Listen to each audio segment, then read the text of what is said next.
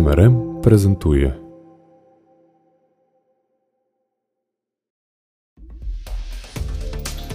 Вітаю, це Алла Приловська. Я програмна директорка Kyiv Media Week. Всі секції форуму цього року ми записали в аудіоформаті. КМВ двадцять двадцять три подкаст створено за підтримки Агентства США з міжнародного розвитку ю ес ей ай ді. Текстові версії всіх секцій КМВ ви зможете знайти на сайті Media Business Reports. Посилання ми залишимо в описі цього випуску. Пропонуємо послухати панельну дискусію «Український глядач сьогодні. Пошук балансу між попитом і пропозицією контенту». Учасники – директор телевізійного бізнесу один плюс один Медіа та генеральний продюсер телеканалу один плюс один Максим Кривицький, директорка з маркетингу Мегого Валерія Толочина, директор з мовлення, дистрибуції та розвитку Film.ю ей Broadcasting Наріман Гусейнов і виконавча директорка ай сі ті ві, ай сі ті ві два та очільниця Starlight Doc Анастасія Штейнгауз, модераторка, головна редакторка видання Media Business Reports Анастасія Рахманіна. Тема нашої розмови – пошук балансу між попитом і пропозицією контенту. І насправді це виглядає як доволі складне завдання за умов, коли змінюється глядач, змінюється спосіб споживання контенту, змінюється сприйняття в людей, і треба між всім цим балансувати, між ескапізмом, між актуальним, і, і нікого не образити, тому що всі зараз дуже чутливі, і, і ще й зробити все це за відсутністю грошей. І як не травмуватися в такому шпагаті, добре було б зараз про це поговорити. І почати я пропоную з досліджень аудиторії з огляду на велику кількість змін, що відбулися з двадцять четвертого лютого. Це і міграція, і відсутність вимірювань протягом майже всього двадцять другого року. І недосконала панель зараз, про що тільки що цілу панель розповідали. У каналі «Фільм.ю ей» в принципі інша історія, тому що вони почали вимірюватися тільки нещодавно. Та я про всяк випадок нагадаю, що у «Фільм.ю ей груп» сім телеканалів, але це був платний супутник, а тепер група заходить в рекламну модель, відповідно, прямі вимірювання аудиторії. Отже, цікаво, наскільки ваші компанії знають свою аудиторію саме зараз, чи є у цій картині якісь білі плями, і якщо вони є, то за допомогою яких інструментів це можна виправити? Давайте я відповім. Всім привіт, колеги, радий вас всіх бачити сьогодні. Ми продовжуємо працювати, і тому є якраз вираз, що ми тут всі разом зібралися, обговорюємо, що нам далі робити. З аудиторією конкретно ми працюємо по всім дослідженням. Наші колеги нам забезпечують максимально якісні і кількісні дослідження. Також при виробництві контенту користуємося послугами і психологів, і соціологів. Ось, нам важливо знати будь-які деталі про те, що відбувається з аудиторією. А що до того, що на ринку відбулось зараз, ми всі бачимо, що канали групи один плюс один Медіа зараз з одного топ шість, тепер у нас три канали в топ шість. топ десять у нас взагалі п'ять каналів. Наша частка приблизно, я б так сказав, не змінилась попередньо до того, що відбулось до великого вторгнення. двадцять відсотків ми маємо. У нас є конкуренція за ту саму аудиторію, яка була, яка залишилась в Україні. Ми хочемо, щоб аудиторія бачила нові продукти. Так, ви правильно сказали, що а, грошей не вистачає, але вони є, треба добре шукати, треба робити колаборації, треба об'єднуватися для того, щоб надавати нашому глядачу якомога якісніший контент. Дякую.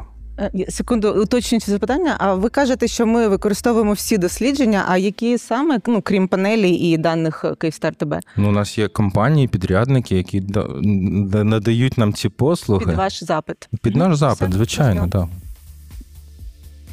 Всім привіт, з ким ще не встигла сьогодні обійнятись. А, ну, мені дуже пощастило, тому що я працюю в Мегого, і я слухала сьогодні панель, я знаю про це все, мені дуже болить теж. Але а, ми, як платформа, бачимо все. Ми знаємо не тільки, хто дивився, які канали, об'єкт, ми знаємо, що людина дивилась одну хвилину, п'ять хвилин, додивилась до кінця, передивилась двічі. Ми бачимо в годинах, в кількості. І у нас є великий відділ Data Science на чолі абсолютно з геніальним моїм колегою Жені Матвієнко. Передаємо вітання. І плюс у нас є окремо відділ досліджень. Відділ досліджень проводить максимально глибокі дослідження і під запит. Наприклад, ми зі свого відділу можемо подавати запити. От нещодавно ми проводили дослідження подкастерів, ринку подкастів, який не проводив ніхто. Ми опитали більше сто тридцять вісім подкастерів і знаємо тепер портрет, де вони, в яких регіонах, яка кількість. Ну, тобто в нас, я не буду зараз спойлерити, тому що буде скоро прес-реліз і офіційна публікація цих даних, але це дуже цікава інформація, яку, наприклад, ми просто зробили під запит. Також ми проводимо дослідження нашої аудиторії, коли ми досліджуємо людей, що дивляться телебачення або чомусь не дивляться телебачення. Ми вибираємо ці сегменти, тому що ми знаємо ці групи. І плюс ми, звісно, що проводимо дослідження зовнішнє, але після от повномасштабного вторгнення, чесно вам скажу, що зовнішнє дослідження ринку ми і конкуренції ми провели лише одне, тому що це достатньо така а, труднозатратна і витратна задача, а наш відділ класно справляється з великою аудиторією, яка є у нас, і нам тут пощастило через те, що в нас є всі пакети топових каналів, із топ десять у нас є всі десять, ну і так, і так далі, і відповідно нам достатньо цієї аудиторії нашої внутрішньої, щоб бачити плюс-мінус ринок, як великий гравець ринку. У нас є і телебачення, і фільми, і спорт, і подкасти, і аудіокниги. І ми, відповідно, можемо їх дуже серйозно сегментувати. Наприклад, ми можемо проводити дослідження, чому, коли ми бачимо людей, які дивляться спорт, але чомусь не е, дивляться там інші телеканали. От нам цікаво, чому, що їм не подобається. І ми далі знаходимо вже якісь формати, щоб їм ще порекомендувати, подивитися або ай сі ті ві, або на один плюс один щось цікаве, розумієте? Нам важливо е, знати, що потрібно людям. Можливо, е, їм десь незручно. І тут же працює наш продукт, який дороблює, там змінює десь кнопочку. У нас буває така історія. Але оця е, сила і щастя мати всі дані, е, це дуже класно. З іншого боку, щоб ви сильно мені не заздрили, скажу, що це і проблема. Тому що коли в тебе дуже багато даних, це, як знаєте, пити воду із бронзбойта. Тебе заливає цими даними, і їх дуже-дуже багато. І саме тому от нас виділений великий відділ аналітики, і там, насправді, майстерність просто правильно сформулювати задачу. Тому що треба написати, перше, на яких пристроях дивилися? Дивились в прямому етері чи в записі? А ви і ділитеся цими даними з каналами? А, ми а, не ділимося цими даними. Вибачте. Але, ну, насправді, іноді ми під запит ділимось з правовласниками. Якщо ми говоримо про правовласників ві о ді, так, все, я закругляюсь, дякую. В нашому випадку ми історично вимірювалися як пей-ті-ві канали, нішеві канали, брали інформацію в, в бігдаті, але бігдата, як ми розуміємо, це посилання на пристрої, тобто там немає ніякої демографічної, географічної, вікової, там, ну, гендерної е, історії досліджень. Це було для деяких каналів, в тому числі і для нас, там можливість монетизувати і додатково заробляти гроші, окрім пей-ті-ві. Ми вже чотири місяці, як вимірюємося там у Нільсені. Але якщо брати історично, там пей-ті-ві дистриб'юція – це не лише пакети загальні, це пакети а-ля карти можуть бути, це може бути максимальні підписки і будь-які інші. Тому, звичайно, зараз ми якраз йдемо з зворотнього боку, тобто ми виходимо з пей-ті-ві і рухаємося в сторону загальної долі, загального глядача, те, що ми називаємо там вісімнадцять п'ятдесят чотири або п'ятдесят дев'ять. Але ми розуміємо, що для кожного з нашого випадку, наших каналів, ці глядачі можуть бути різними. І там, де всі посилаються на general audience, то ми можемо посилатися на те, що у канала Дача, якщо всі, ну, якщо хто знає, що він є. Є Facebook-група, яку ми навіть не контролюємо, там сидять аудиторія старша за вимірювальну, але вона живе точно своїм життям, і це також показник. Окрім того, що контент також можна дивитися на Ютубі, дивитися коментарі, і це також є посиланням, що знімати можна, на що більше попит. Я маю на увазі взагалі всі канали. Ми будемо зараз дивитися на те, як будуть вимірюватися канали в Нільсені, будувати дистриб'юцію, посилаючись на ці дані, зберігаючи баланс між пей-ті-ві, монетизаціями і рекламну монетизацію, звичайно. Дякую. Анастасія? Так, ну що ж, не будемо казати про панель. Ми за двадцять другий рік Starlight Media провела велике дослідження, психографічне. Ми робили аналогічне дослідження до повномасштабної війни. Для того, щоб саме зрозуміти, хто наші глядачі, чого вони потребують, тому що міграційні процеси відбулися. Насправді, люди не тільки покинули країну, шалена міграція всередині країни, і це теж впливає на те, що люди зараз роблять, коли вони можуть дивитися контент, в яким чином і так далі. І оце психографічне, це якісне дослідження показало нам, що глядачі не змінилися. Тобто їх потреби не змінилися, вони певним чином загострились. Ми розуміємо, що країна в кількості людей зменшилась на час того, коли люди евакуюються, але при цьому, якщо дивитися на глядача як на сто відсотків, то, в принципі, ці відсотки не змінилися.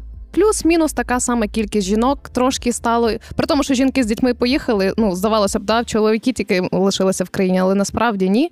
Телебачення лишилося на п'ятдесят п'ять відсотків більш жіночим, тобто там, я не знаю, для чоловічих телеканалів велика радість не прийшла. Але при цьому ми бачимо, що саме потреби глядача, тобто їх смаки до того, що вони хочуть дивитися та чому вони хочуть дивитися, вони не змінилися. У нас в країні як була потреба у безпеці, зараз вона загострилась. Таким чином, марафон «Єдині новини» вирішує це питання, тому що коли ви чуєте, що тривога, перше, що ви дивитесь, чи це той міг довбаний літає і можна йти далі, а чи треба ховатися. Так само реагує глядач телевізійний, тому що важливо розуміти, що відбувається в країні. І в момент, коли, не дай Бог, знову якісь загострення з точки зору кількості того, що летить, марафон зростає. В цей момент всі інші телеканали закривають всі інші потреби, а саме те, що ти називаєш ескапізмом.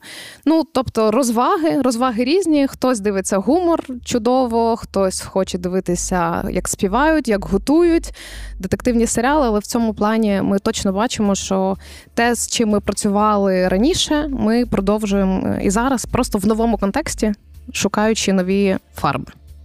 Ну, у мене, до речі, було наступне запитання, як змінилися смаки е, глядачів. Анастасія вже частково відповіла, що не змінилися. Е, питання до інших спікерів, якщо вам є що сказати, якщо ви бачите якісь зміни, але я попрошу коротко, там, топ три, топ п'ять. Скажімо так, потреби не змінились, але запит є. Запит є на відновлення, наприклад, справедливості, запит на самоідентичність, тому і документальні проекти працюють добре. Запит на нормальних, живих, людяних героїв, не зашкварних.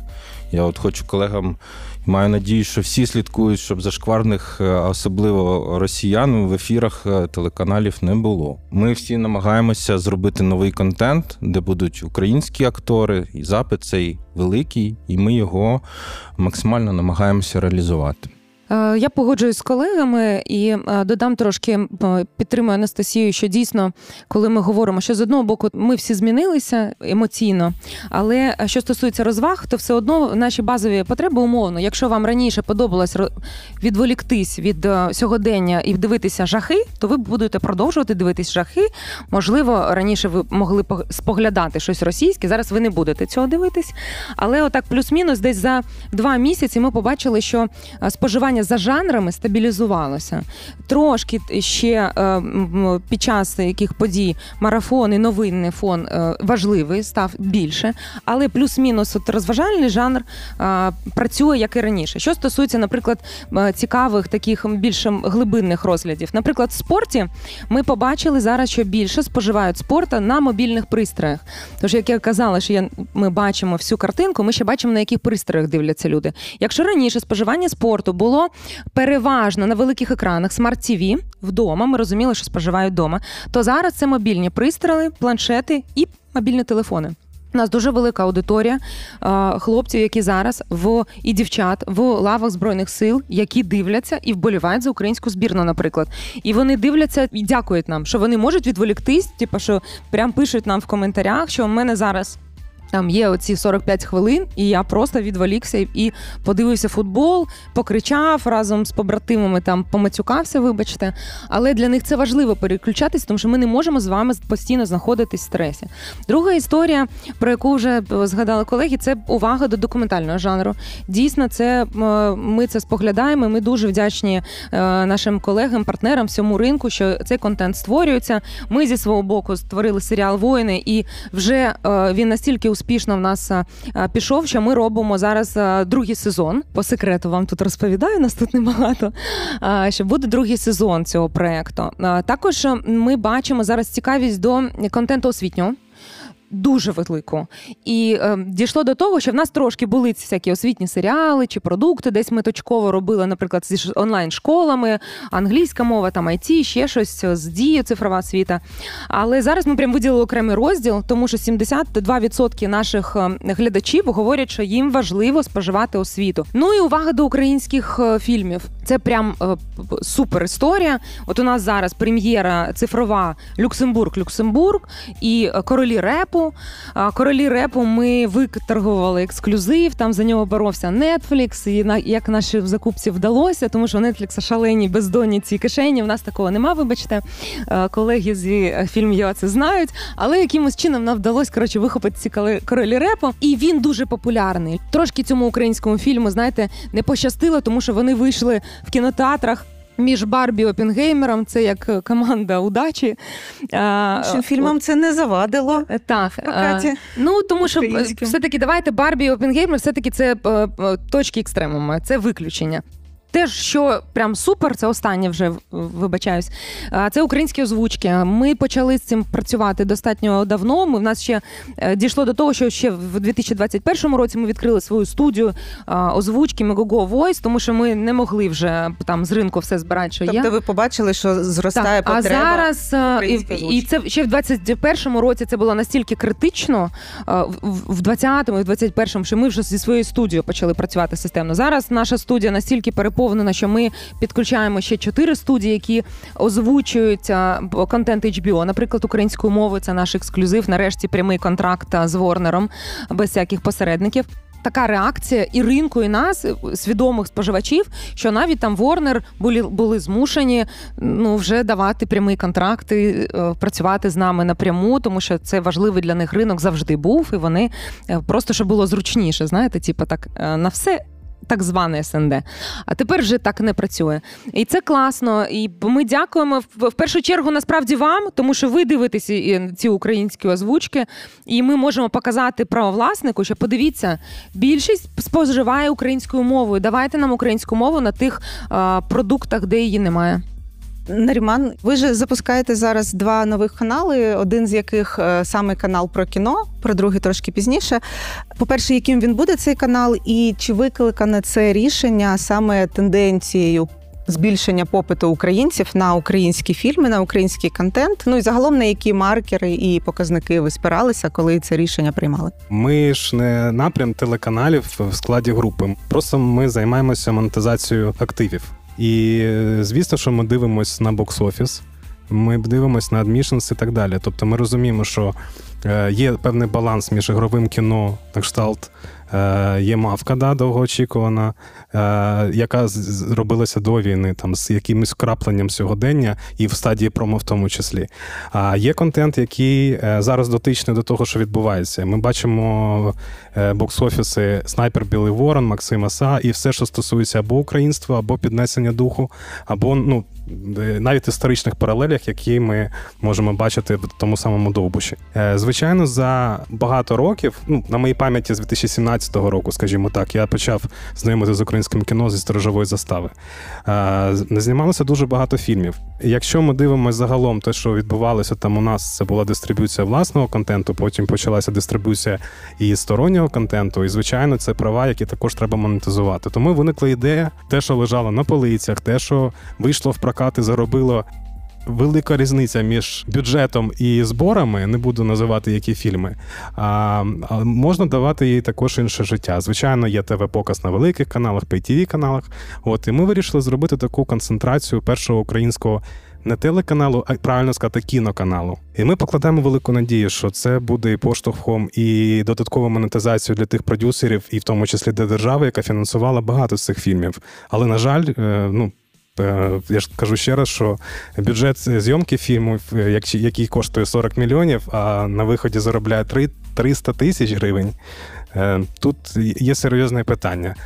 Ми будемо популяризувати це заново, ми будемо популяризувати цей контент в рамках телеканалу. І маємо надію, що він буде розвиватися і буде все більше і більше фільмів. Ну і наступне питання теж пов'язане. Ви ж запускаєте ще один загальнонаціональний канал, і це вже буде канал, ну, такий з загальним контентом, не, не тематичний. Чи знаєте ви, наскільки цей канал зараз затребуваний, оскільки в нас, ну, багато інших загальнонаціональних каналів, і знову ж таки, на які показники ви спираєтесь? На відміну від каналу про кіно, про який тільки що ми говорили, канал «Світло» – це не новостворений канал, це релонч каналу «Епоха» документальний, який, ну, був до, так, але до сьогодні. Так, але в нього нова концепція. Так. Тобто це означає, там, ну, колеги зрозуміють, цей канал вже є в мережах провайдерів. Так, а про кіно ми зараз лише просуваємо, там домовляємося е, з нашою, там, через нашу дистриб'юцію один плюс один, е, окремо там, стучимо до провайдерів, там, до Мегого також, або до Волі і так далі. А у «Світла» інша історія. Це канал загального перегляду, тобто загального інтересу, загальної аудиторії.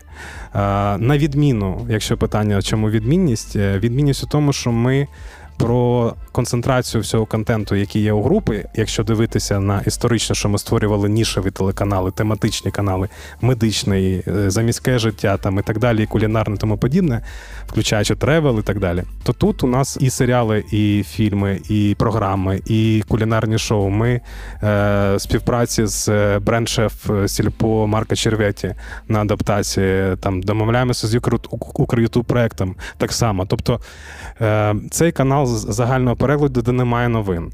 А, і його місія в тому числі, якщо ми говоримо про амортизацію всього контенту групи, в тому, щоб доносити там і соціально важливі проекти.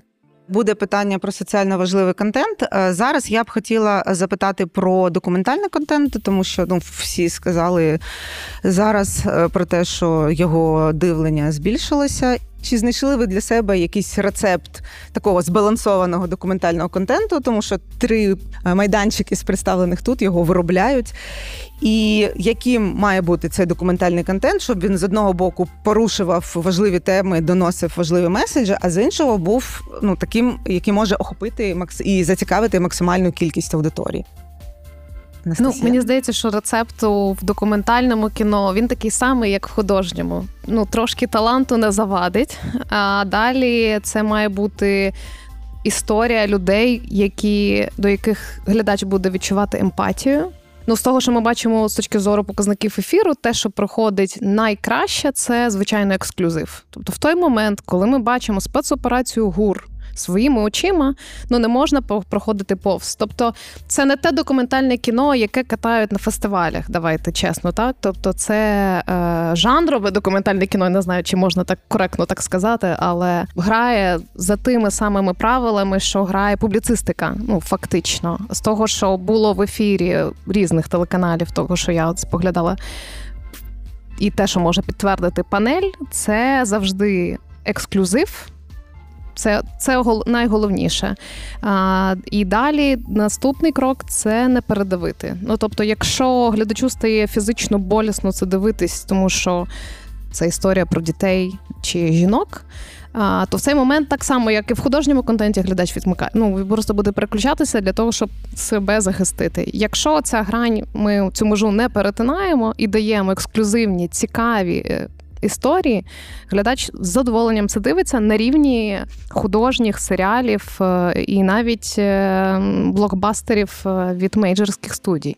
Але є, звичайно, і провали, коли, якщо це більше схоже на канал «Культура», скажімо так, то показники будуть нішеві. Максим? Я погоджуюся з Анастасією. Дивіться, ексклюзив важливий. Важливо, хто доносить інформацію. Не можна поставити, як раніше, там два стільчики, взяти інтерв'ю і назвати це документалкою. Да? Треба робити документальне кіно, правильно? І, і для майданчиків треба важливо формувати очікування. Без очікування, просто так поставивши, проект не подивляться. Тому все в комплексі потрібно робити з документальним продуктом, так як і з серіалами, з кінопоказом, і його буде дивитися. А як ви шукаєте цей баланс в художньому, в серіальному, насамперед, контенті? Чи відчувається зараз якийсь попит аудиторії от на це відсторонення від війни? Ну і загалом, як природньо інтегрувати вже у розважальні серіали, які розраховані на максимально широку аудиторію, важливі соціальні меседжі? Дивіться, наша місія – надихати. Да, наша Я міс... перепрошую, якщо можна, на прикладах конкретних, які на конкретних будуть... прикладах, угу. І дуже швидко, бо мені кажуть, он п'ять хвилин залишилось. Наша місія – надихати, і, правда, телеканали створені для того, щоб підтримувати глядача, коли він сам вдома знаходиться і лунає тривога. Тому ми маємо робити такий контент, який допомагаємо закрити якраз саме ці потреби. Ми створили вже в цьому сезоні контент, як нам здається, актуальний. Він не може бути відірваний від реальності, в якій ми знаходимося, від війни. І тому всі меседжі, всі герої, вони актуалізовані саме до тих подій, що відбуваються. Наприклад, про війну комедії можна створювати тільки тим людям, які залучені. У нас на телеканалі ТЕТ виходить серіал «Волонтери». Це дійсно команда Drive Production, яка волонтерить, яка збирає гроші на модульні будиночки, яка сама лопатами розбирає завали. Їм можна робити комедію про війну. Ми робимо також і драми. Наприклад, з нашими партнерами Film.ю ей, Вікторія Фільмс у нас виходить на наступному тижні «Жіночі лікари», а потім в кінці сезону вийде «Польовий шпиталь». Це проекти про лікарів, які продовжують жити життям, продовжують рятувати людей, продовжують любити, продовжують кохати. Да? Це все дає спокій нашому глядачу, що життя продовжується, що треба вірити в перемогу і йти далі. Дякую. Анастасія, до вас те саме питання про соціально важливі меседжі в контенті і про цей баланс. У нас є в холдингу на різних телеканалах різні окремі соціально важливі проекти, які ми прямо так сфокусовано робимо. Нещодавно на ес те бе був документальний фільм про Інвіктус, ай сі ті ві два підтримує іншу вентеранську команду, яка зараз поїде в Мадрид змагатися серед стронгменів. А якщо казати про розважальний контент або про художні серіали, ми розмежовуємо так само. Тобто в нас є просто розважальні серіали, в нашому випадку це там детектив, кримінал з іронією, і туди ми е, інтегруємо війну тільки як контекст. Можна сказати, мирний Київ, так? Тобто Київ під час війни живе, і так само живуть наші герої в наших серіалах. Але окремо ми створюємо вже спеціальні нові історії. Зараз ми дуже, дуже сподіваємося, що це буде шалений успіх. Пише команда авторів серіал, навіть драмеді, про ветеранів. Але робить це в партнерстві з ветеран-хабом, з іншими ветеранськими угруповуваннями, з Міністерством ветеранів, для того, щоб це було а. екологічно, б. дуже чесно. І ми сподіваємося, що таким чином через розважальний контент, через історії, художньо подані людей, які є серед нас, яких буде дуже багато, ми зможемо просто налаштуватись самі для того, щоб жити це нове життя. Так, а в нашому випадку ми можемо навести приклад проєкту «Борщ», який знімався якраз на базі фільмів «Бродкастінг». І зараз ми знімаємо якраз продовження циклу, який вже називається «Тісто». Попередній був з Клопотенка, зараз у нас інший буде герой в кадрі, також дуже відомий. Та не скажу. Не Клопотенко. Він українець чи португалець? Він точно український. Ага. Так він не португалець.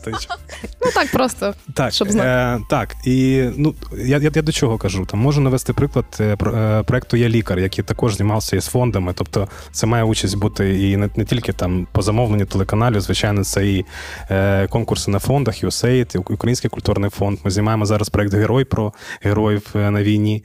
От. І що ми для себе розуміємо, що в всіх історіях, які маються на увазі документальний або соціально важливий, в тому числі, контент, має бути мультиплатформена тема його промоції, монетизації, партнерства, інвестування. Це має бути екосистема в будь-якому разі. Валерія, буквально останні на, на одну хвилину. Ви не виробляєте такий контент, але ви його показуєте. І чи є у вас класні приклади того, як його дивляться? У мене інша є історія, яку я хотіла всіх так трошки надихнути. Я назвемо її ревіталізація контенту. От у нас зараз ми бачимо, що це працює. Перше, ми запустили зараз проект «УкрЛіт». Здавалося, програма української літератури. Ви всі скажете: Лєра, ми все читали в школі. Ні. У нас була інша програма. Зараз нова програма української літератури. Фантастична. Ми думали, що її будуть слухати тільки діти. Ви, ви про аудіо зараз. Про аудіо, так. Ми зробили всю програму української літератури в аудіоформаті безкоштовно на Мегого в усьому світі українською мовою слухати. Там начитали зірки, професійні диктори. Я переслухала лісову пісню «Мавка». Ну, я її читала двічі. Я прослухала, наче новий твір. Розумієте? Тому що я змінилась, життя змінилось. В мене там фільм «Мавка» ще в голові літав. Коротше, абсолютно інші враження. Але прикол в тому, що ми думали, що діти будуть слухати, а слухають батьки. Нам пишуть батьки: в нас не було цього в програмі, в нас не було Стуса, я його слухаю зранку, надихає, додайте ще, а можна більше Жадана. Так трапилось нам на щастя, що нарешті ми собі стали цікавими. Ми, до речі, оце з Настю теж обговорювали це минулого разу. Але як це впливає на інші фільми? Фільм.ю а класно ж роблять справу. Чому? Тому що в нас багато фільмів провалились в прокаті.